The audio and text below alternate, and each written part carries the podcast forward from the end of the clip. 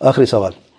میں اپنے شوہر کو کیا کہوں جب وہ مجھ پر کار کی ڈرائیونگ سیکھنے کے لیے دباؤ ڈالتے ہیں، جبکہ مجھے ٹریفک کا اور ڈرائیونگ سے مرنے کا ڈر رہتا ہے۔ یہ مسئلہ تب شروع ہوتا ہے جب بچے کو اسکول میں چھوڑنے اور لانے کی بات ہوتی ہے۔ برائے مہربانی ہمارے قرآن و سن قرآن و حدیث کی روشنی میں رہنمائی کریں۔ پہلی بات یہ ہے کہ اللہ تعالیٰ کا فرمان ہے وقر نفی بیوتکنہ عورتوں کے لیے کیا حکم ہے؟ اپنے گھر میں قرار پکڑو، قرار پاؤ عورت کا قرار کہاں پہ ہے؟ سکون کہاں پہ ہے؟ گھر کے اندر ہے۔ اور وہ پتنی کیسا مرد ہے، کہتا ہے، بیوی کو تم ڈرائیونگ کر کے بچوں کو لے کے آؤ، معذرت کے ساتھ۔ یہاں پر بہت بڑی، میں سمجھتا ہوں، خلل ہے۔ دیکھیں، آپ گھر کے سربراہ ہیں، آپ مرد ہیں۔ کلکم راعن وہ کل مسلم الرعیت ہی آپ گھر کے سربراہ ہیں، آپ سے، آپ کی جو رعیت ہے، آپ کے جو گھر والے سے سوال کیا جائے گا۔ آپ کا درجہ بلند ہے عورتوں پر۔ آپ اپنے کام کو دیکھیں کہاں پہ ہیں۔ آپ بیوی کو کہتے گھر سے نکلیں۔ اور ڈرائیونگ سے جب کو بیچارے کہتے ہیں ایک تو خوف ہے ڈرائیونگ سے، میں مر جاؤں گی۔ دوسری بات ہے گھر سے نکلنا جائے تیسری بات، گاڑی چلانا بھی جائز نہیں اس کے لیے۔ جیسے فتنوں کا زمان جیسے مصیبتیں ہیں۔ اور بچوں کو اسکول سے لانا جانا کہ یہ بیوی کا کام ہے۔ صبح پھر جناب کا کیا کام ہے؟ صرف آٹھ دس گھنٹے کرسی پہ بیٹھ کے جاب کر کے مزدوری کر کے واپس آئیں، یہ بھی آپ کی آپ کی ذمہ ہے۔ بچوں کی تعلیم، بچوں کا جو اس کے لیے جو بھی خرچ ہے جو بھی اس کو، اس کی ضرورت پڑتی ہے یہ بیوی کا کام یاد رکھیں۔ بیوی اگر انکار کر دیتے تو شرعن اس پر کوئی گناہ نہیں، بلکہ یہ خاوند پہ گناہ ہے، جو بیوی کو کہے گھر سے باہر نکلو، بچوں کو لے کے آؤ۔ کیا کیا ایسے شخص معذور ہے؟ اگر معذور بھی ہے وہ ویل چیئر پر بھی موجود ہے نوز باللہ اگر اس کو اتنی تکلیف بھی ہے، فالج ہو چکا ہے، ایسا مجبور ہے کہ وہ ہل نہیں سکتا۔ تب کوشش کرے۔ اگر مجبوری کے حالات ہے تو بیوی جو ہے، وہ پھر رکشے پہ یا کوئی اور انتظام کر لے، اگر وہ کر سکتا ہے۔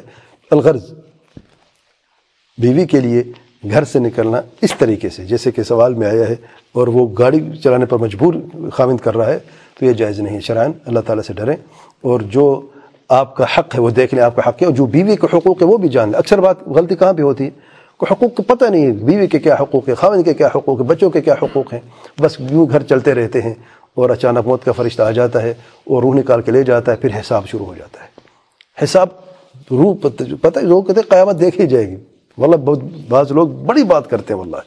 وہ قیامت ہوگی تو دیکھی جائے گی۔ میں یہ سمجھتا ہوں، قیامت پتہ نہیں کب آئے گی۔ ابھی ایک نشانی بھی نہیں ہے بڑی بڑی نشانی آئیں گی۔ وہ پھر سورج مغرب سے نکلے گا اور پھر قیامت آئے گی۔ جناب، قیامت آپ کے سر، آپ کے جو شہر ہے اس سے بھی زیادہ قریب ہے۔ وہ کیسے؟ موت، القیامت الصغرا ہے۔ اور موت کا وقت کسی کو پتہ ہے؟ کب مرنا ہے؟ جو نزع کی حالت ہوتی ہے، وہیں سے آپ کا عذاب یا ثواب شروع ہو جاتا ہے۔ والنازعات غرقا والناشطات نشط اللہ تعالیٰ کا فرمان ہے۔ قسم ان فرشتوں کی جو سختی سے ڈوب کر روح کو کھینچ نکالتے ہیں، اور قسم ان فرشتوں کی جو آسانی سے روح کو نکالتے ہیں۔ یہ سختی آسانی کب کی بات ہو رہی ہے؟ قیامت کب کی بات ہو رہی ہے؟ یہ مرنے کے وقت کی بات ہو رہی ہے۔ موت دو طریقے سے آتی ہے۔ یا سختی سے کوئی سخت شخص مرتا ہے یا آسانی سے اس کی روح فرمانے سے نکل جاتی ہے۔ کس کے لیے کب، کیسے، کیا مرنا ہے؟ ہم نے راستہ متعین کر لینا ہے کس راستے پہ چلنا ہے۔ اور حسن خاتمہ، خاتمے کی دعا بھی کرنی ہے۔ اعمال بالخواتین اور پھر باقی اللہ پہ بھروسہ کرنا، توقع اپنے رب کے کرنا ہے۔ تو مرد اپنی جو ذمہ داری اس کو اچھی طرح دیکھ لے۔ عورت گھر میں اپنی ذمہ داری کو دیکھ لے، بچے اپنی ذمہ داری کو دیکھ لیں اور سب ایک دوسرے کے حقوق کی ادائیگی میں کوئی بھی کمی نہ چھوڑے۔